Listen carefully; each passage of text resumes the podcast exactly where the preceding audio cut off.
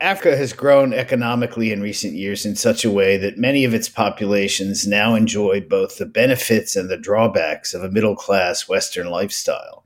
Yet it is also growing rapidly in demographic terms due to the combination of high fertility and lower mortality, raising questions about employment and development generally. What does the future of the continent look like? Welcome to International Horizons, a podcast of the Ralph Bunche Institute for International Studies that brings scholarly and diplomatic expertise to bear on our understanding of a wide range of international issues. My name is John Torpey. I'm director of the Ralph Bunche Institute at the Graduate Center of the City University of New York. We're fortunate to have with us today Ebenezer Obadare, who is Douglas Dillon Senior Fellow in Africa Studies at the Council on Foreign Relations. Before coming to the Council on Foreign Relations, he was professor of sociology at the University of Kansas. He's a specialist on religion in Africa and author of a number of books, including most recently Pastoral Power, Clerical State, Pentecostalism, Gender and Sexuality in Nigeria. Thanks so much for being with us today, Ebenezer Obadare. Thank you for having me maybe let's first just uh, check in on sort of Africa as the COVID experience, at least for us, is sort of winding down. We think, you know, that's not necessarily Africa's story, and so I wonder how we how you would characterize Africa's uh, experience with COVID. I mean, it was thought uh, that the continent might be relatively unscathed due to the relatively young age structure of the population. And that surely may have helped, but how did the public health infrastructure hold up? Thank you, John. So there, there, there, are two, two, two dimensions to that. But before answering your question, you know, let, I, let me try and broadly characterize, you know, what seems to be the African experience with, with COVID. It, this is one of those classic situations where you don't know what you don't know.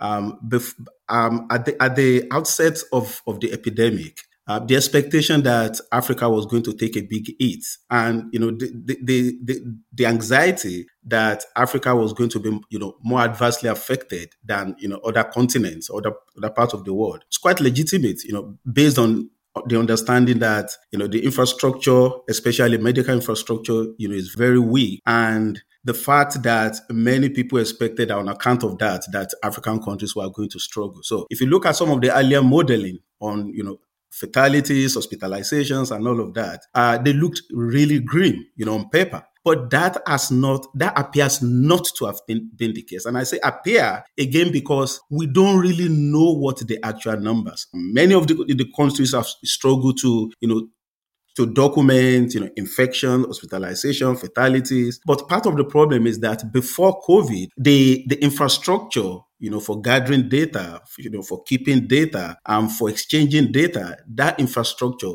you know, was was um, was not up to par, and that has affected, you know, um, what we know or what we think we know about COVID. So the way I think about it is this: it's probably the case that more people than we think we know died on account of COVID, that hospitalization was greater than we think it is or it's been. At the same time, and this appears to be a contradiction, at the same time, it will seem as if fewer people on the whole have died on account of COVID.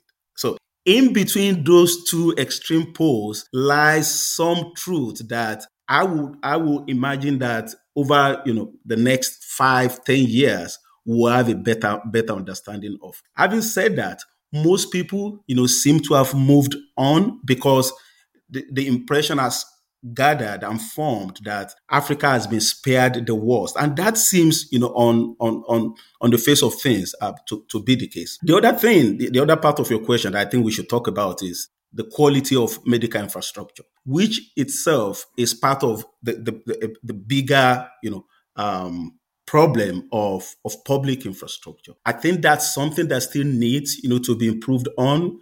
You know, health delivery, eh, eh, you know, continues to be a challenge. Um, allocation of resources, you know, while you know sometimes formidable on paper, does not necessarily translate into in, into reality. Most people, I mean, don't have access, you know, to um, to to, to hospitals, you know, to doctors. So that still seems to be the case, you know, ac- ac- across the continent. And in anticipation of the, of the next pandemic, or even in terms of thinking about people's everyday health, these are things that, you know, in terms of policy that, you know, um, we, we need to, to think about. Right. So one of the uh, you know the issues that we're concerned about from the perspective of the global well-being uh, in regard to COVID is you know getting the rest of the world vaccinated, and uh, so I wonder if you could bring us up to date on you know the progress of vaccination in Africa. I mean, I know we're basically talking about sub-Saharan Africa, but whatever you want to comment on.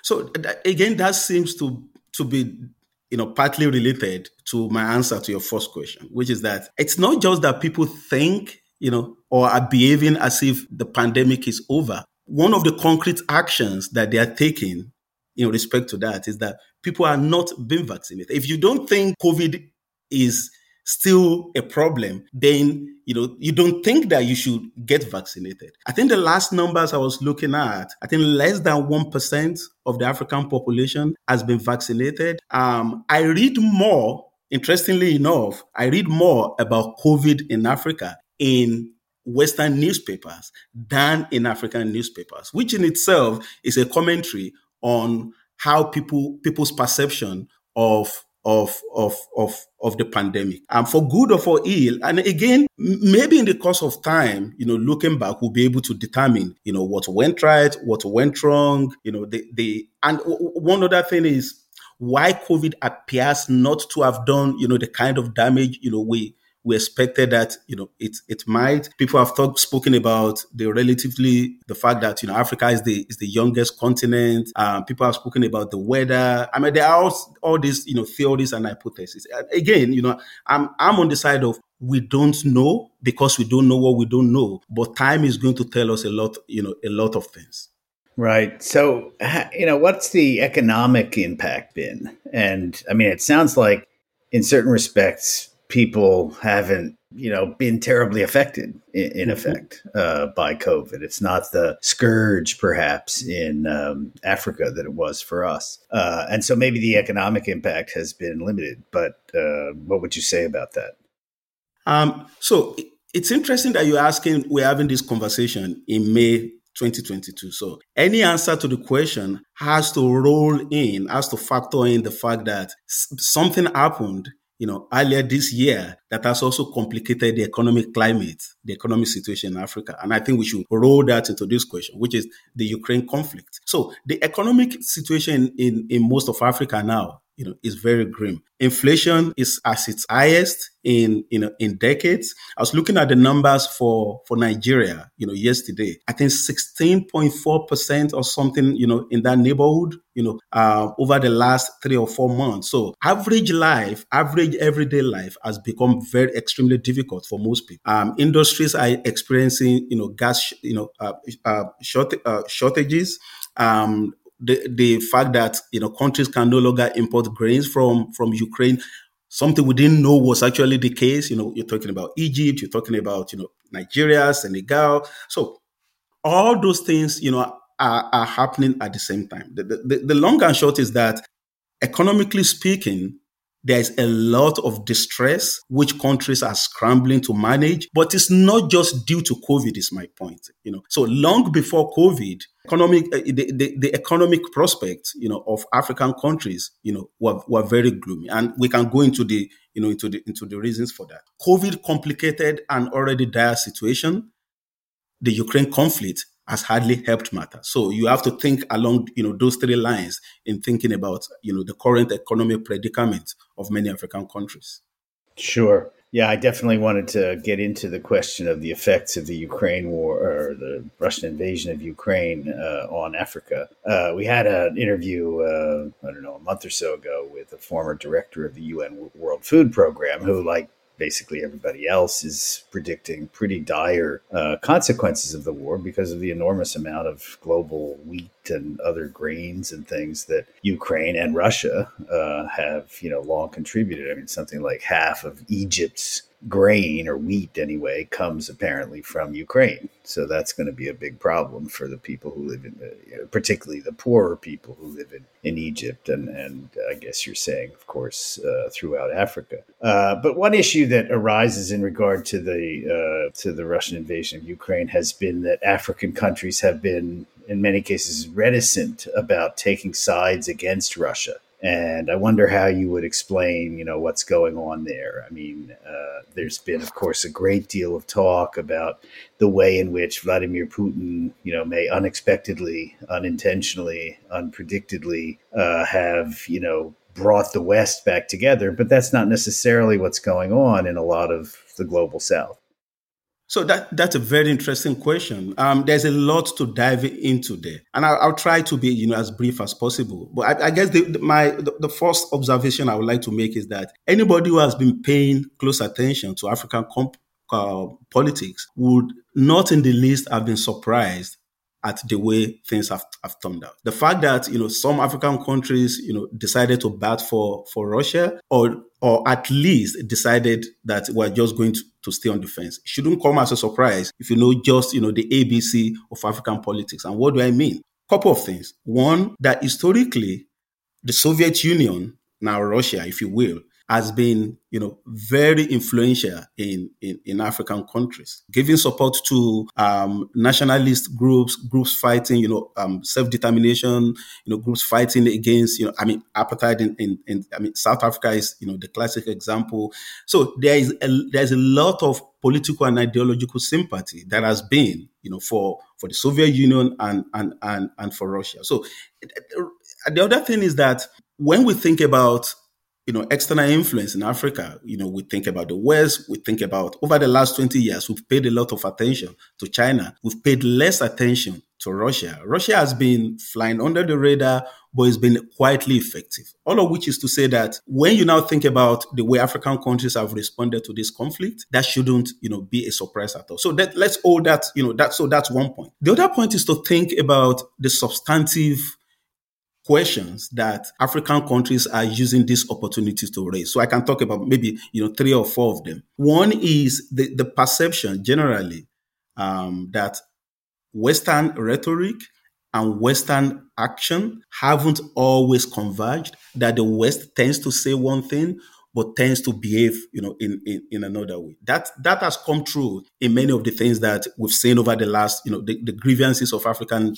countries over the last three or four months. The second one is the the the perception that African countries are not are inferiorized or, or juvenilized, that they're treated not as fully developed moral agents in the international system, but as um, as less developed agents who should be spoken to, but who should not be heard from. Um, African countries, just a third point, like they, they have a list, of, the rap sheet is very long, a list of grievances. Like, oh, think about what Western countries, you know, did in South Africa. Think about what you did in Libya, you know. So they have all these examples. And then um, finally, um, th- there's the, the, the complaint that Africa cont- continues to be treated as a, as a no man's land, you know, where when Western countries need to take something, they just come, they get it, and then they, they, they, go away. So, and then all those things have come together, all those grievances, coupled with the um, Russian influence that I spoke about earlier, all those things have converged at this very moment to produce um, what many have termed the reticence of, of, of, of many African countries. Um, and I think that's, that's where, that's why we are where we are right now. I'm sure that's right. I've heard that kind of uh, answer to this kind of question in the past. Yes. Uh, but, but that notwithstanding, or, or notwithstanding your uh, emphasis on the importance of the relationship with Russia, I do want to ask you about China, okay. which is also a place, a country that has uh, come and taken a lot of resources uh, because it needs them in order to run its economy. Um, and unlike Russia, as far as I'm aware, uh, it's left a, something of a footprint. I mean, it's it, it, doesn't seem to be you know settler colonialism. but there are, you know, in various contexts, a lot of Chinese who will be, you know, sent down to work on this project or that project. Uh, and there's a lot of talk of a kind of debt colonialism. I mean, creation of you know obligations on the part of countries you know not sufficiently well off to pay for the kinds of things that the Chinese are doing for them, and so that puts them in the Chinese debt and you know gives China leverage over them. I mean, how would you characterize China's posture in the in the continent?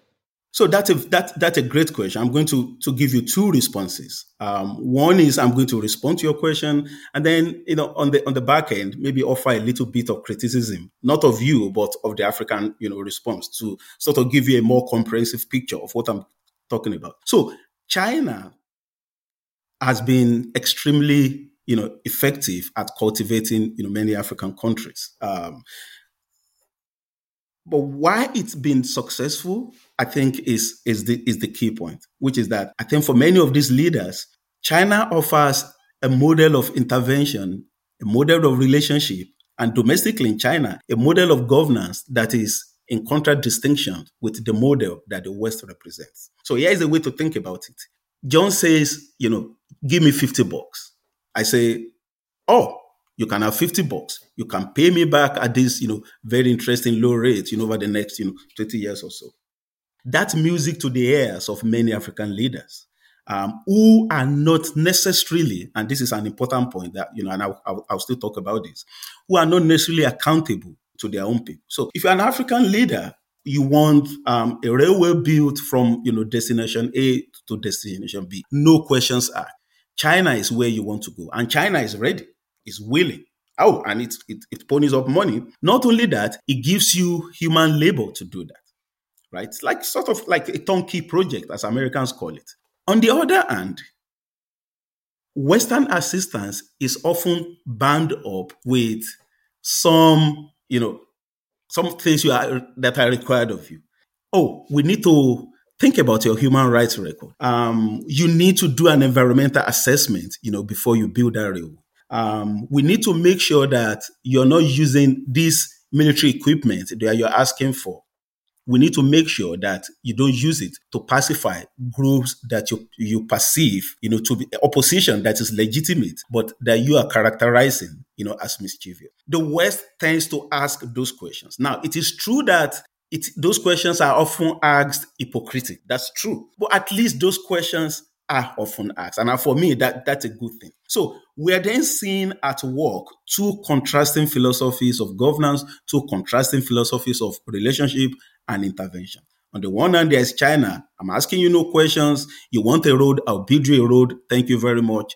Goodbye. And then you have the Western thing, which is, you know, perhaps more complex. And I think if there's anyone that is aware of this, it is China. China is basically aware that African countries have this history of grievance, you know, um, against the West.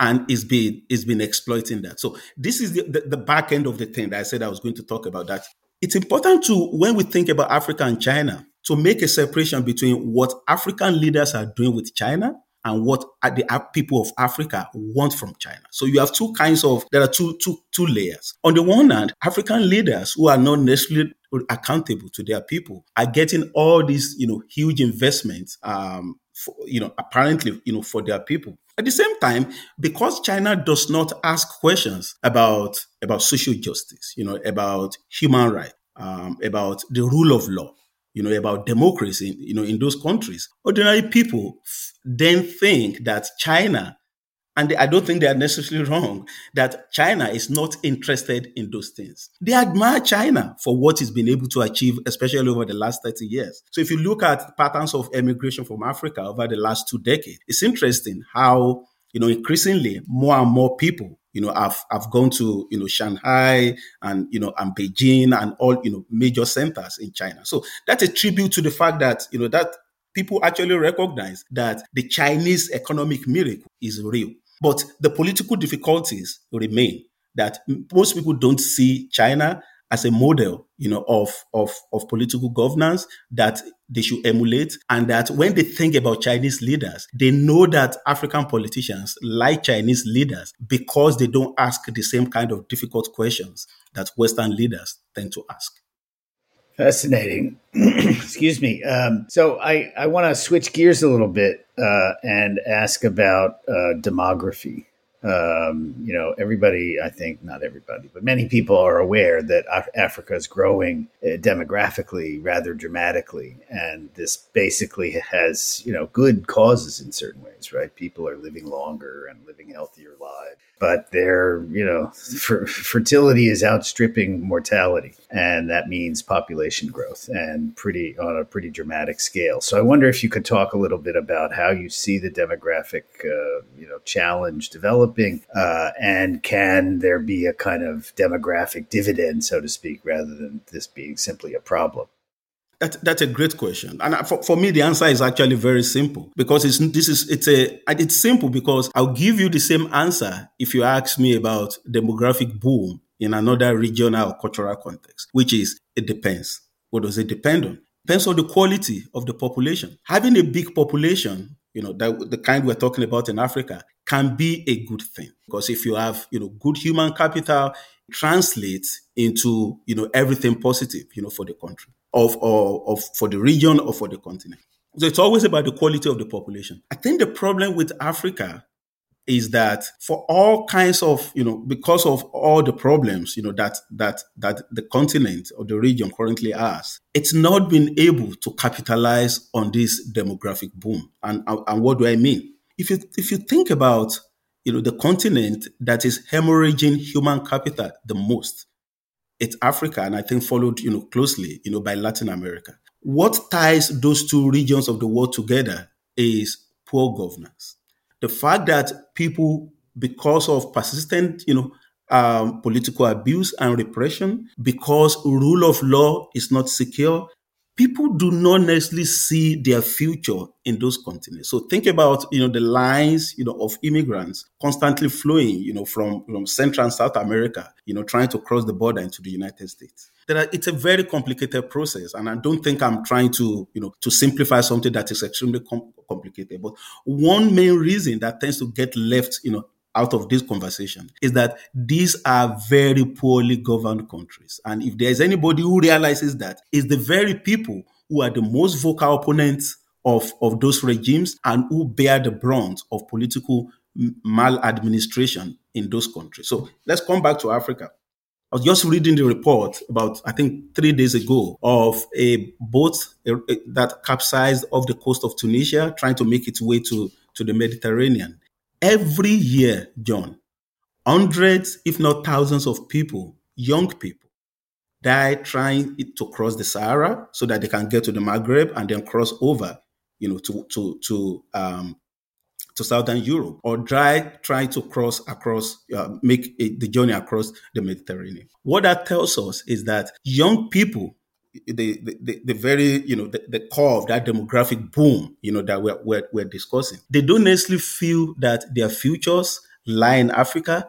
And because of that, they don't feel invested in those countries. So the long, the, the short answer to your very interesting question is that human capital, uh, population itself, it's just the is the beginning of what should be a very interesting conversation about human capital and, and how you invest in human capital. The, the, the, the, the, the, the, sad truth, you know, the unfortunate truth right now is that Africa is unable to capitalize on this very expansive population because the conditions are not there for young people to actualize themselves. Um, the way to change things is to come back to the question I was raising earlier in the context in, in relation to China to make sure that the rule of law is obeyed, that the rights of you know individuals are respected, that women are allowed you know to be entrepreneurs and not treated as second class citizens, and that the dead weight of the state on you know everyday individuals that that dead weight is removed so that human enterprise in South Africa, in Nigeria, in Mali, in Togo, wherever can be liberated you can you these are it's a very complicated issue but that's the best way for africa to be able to make sure that what appears you know um, that its demographic you know this demographic explosion is translated into an advantage for the region Right. Indeed, uh, many people have uh, argued that one of the main problems in terms of military conflict has to do with youth bulges and precisely the kinds of problems that you're pointing to that, you know, there are not enough jobs. There are people who are educated, but no relevant jobs sort of for the kind of training they have. And that creates frustration. And, you, you know, just as in the United States, I mean, violence is associated with youth, basically, uh, a certain age bracket of the population. So I wonder if you could talk a little bit about, you know, the conflict situation on the continent. Um, I mean, Ethiopia is going through a pretty bad time right now. Congo still simmers. Uh, Sudan is, uh, you know, having unfortunate problems. Somalia is back in the news for bad reasons. Nigeria. So, Nigeria, of course. So maybe you could talk about, you know, how you see this. I mean, I know again it's a big continent and uh, it's a complicated place, but so I don't want to assume that Africa is one thing. But maybe you could talk a little bit about the areas you think are most uh, concerning. I mean, these are you know conflicts taking place, you know, in different states, widely dispersed regions, you know, of the continent. So they don't necessarily have the same reasons. They don't necessarily originate from the same, you know, set of reasons. So, and I think it's important to, you know, to start with that, that they are very, very local and very specific genealogies. Some of them have been going on, you know, for a long time.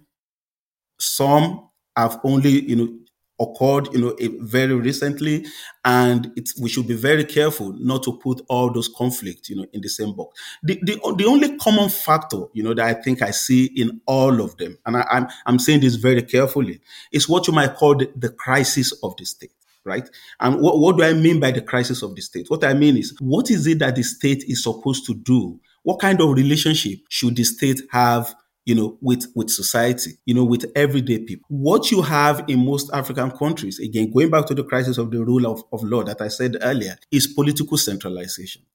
Political centralization means that power is deeply concentrated in center, it's not redistributed. And because of that, a lot of tension and antipathies is built into the system. And the one way to think structurally about some of these conflicts is that the explosion of, of some of those tensions is bringing out all kinds of forces that are hostile to the state and are therefore either seeking to restructure the state or totally disestablish the state. Um, so think about northern Nigeria, for instance. Um, Boko Haram is now it's been going strong for almost two decades now. When it started, everybody thought this was something that the state was going to be able to, to deal with over, you know, very quickly over a very short period. But we'll find that what we find is that because of the crisis of the state itself, because the state itself has lost considerable capacity, you know, the, you know, uh, because, you know, the, the armed forces, you know, the military that used to be in power on account of being in power is now a shadow of what it used to be as, as, as, as an institution, as a corporate body, that that institution is no longer the same. The chickens are coming home to roost. So many of these, you know, states are considerably very, they're very weak. Um, even though they are, it's the state, in theory, the ability for, for many of these states to project power, you know, over their, you know, physical territories is extremely limited, which explains why some of them have been using mercenaries, which explains why some of them are drawn to China because they can get, you know, military equipment. So it's, it's a very interesting, it's a very complicated process. But at the center of all of this, I'm postulating is the crisis of the state. And the, the, the, one way to think about the way to, to, to solve that militarily in the short term, you have to engage, you know, and, and, and, and neutralize you know the, the, the the forces you know that are ranged against the state. But there's no long-term solution that does not include you know having the rule of law making sure that citizens have a buy-in making sure that you build infrastructure that people you know will give people you know a sense of security and stopping them from wanting to leave the continent because they don't see their futures in those places. Very interesting. And of course this uh draws us in the direction of your own specialty, I, which I do want to ask you about. And of course, that's religion, yes. and especially in, in Nigeria. But I'm going to ask you, you know, to talk about this a, a bit more broadly. I mean, uh, Christianity has been sort of flourishing in Africa. It's really many people would say it's kind of the future of Christianity as compared to what's going on in places like Europe and even the relatively religious United States. Um, but uh, you know, it, it, has it has a competitor on on the African continent, which is of course Islam. And uh, so I wonder if you could talk about, um, you know, how the two religions are doing, so to speak, and how are they getting along, shall we say, uh, and to what extent, uh, you know, is the the encounter between these two faiths, you know, a, a, a, source of conflict, which of course it is in Nigeria and elsewhere. Yeah. Yeah. So I guess one could start with so speaking in a primarily Nigerian context, but something that may as well apply to, you know, other African countries, that there's a backdrop of, you know, mutual competition for resources, for recruitment of members in a very lively religious marketplace between Christians and Muslims in different parts of, you know, in Nigeria and different parts of Africa. So that backdrop you know, I think is very interesting. So that it's it's it's it's important to establish so as to make sense of whatever we say about um, interreligious rivalry, you know, um, competition for power in different parts of the continent. But in, in, in the specific case of Africa, of, of Nigeria, which is one of the you know epicenters of the most re- recent religious effervescence in, in in the continent. The other places will be like Ghana, you know, Zimbabwe, South Africa, you know, Namibia, um, Zambia. Uh, these are places, these are countries where you know, the Pentecostal denomination um, has been, you know, extremely lively, has been buoyant, and has dominated, has basically cornered, you know, the religious religious marketplace over the last, you know, 20, you know, 25 years. The question is why? There's so many reasons. You know, the, the central one, again, I'm coming back to the point I raised about the crisis of the state. This is just basic sociology, which is that once the state is unable to discharge, you know, what it's supposed to do in terms of, you know, basic welfare, provision of, you know, security, that people then look elsewhere to have those needs, you know, met. And the, the most important institution, the most important non-state institution doing that in Nigeria and many African countries are religious institutions, whether Islamic institutions or Christian institutions.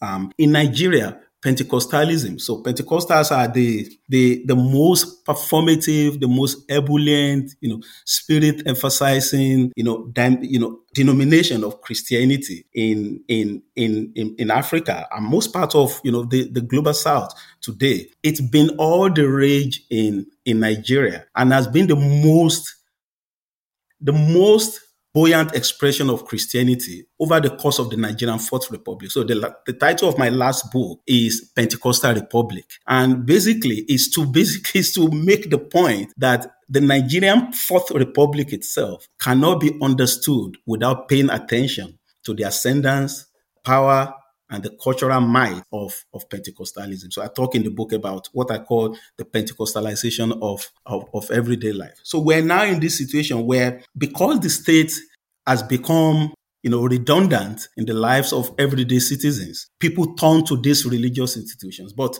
since there's no vacuum in life, you know, something also happens in these spaces that people have turned to. You meet powerful religious agents who also use the, the, the leverage that they have over the congregations in many of these, you know, you know, very large churches to also leverage and accumulate considerable economic, cultural, and political capital. Which is why, if you look at Nigeria over the last 20 years, so the first pr- president in 1999 in the in the newborn Fourth Republic was President Obasanjo. It was a Pentecostal. He was succeeded, you know, briefly by, you know, a Muslim who died, you know, within three years. But then the man who succeeded him, Goodluck Jonathan, was also another Pentecostal. Um, the current president is a Muslim, but the vice president is a Pentecostal. So you have a situation where you can't understand what's going on. And one of the leading candidates for the presidency, that the election taking place next year, Pastor Tunde Bakare, again, is a Pentecostal. So you have, and this is the Nigerian example that is repeated to, in different degrees, you know, in, in other African countries. The way I like to think about this then is to focus on what this means for the way we think about the state, you know, the capacity of the state. Is the state boosted or is it degraded if power, not just political power, but spiritual power in this context, migrates to these other institutions and these other agents and other entities. So we are these very interesting crossroads in African politics where in order to understand what happens within the confines of the state, you have to understand what happens within the confines of people's, you know, spiritual, you know, uh, spiritual politics.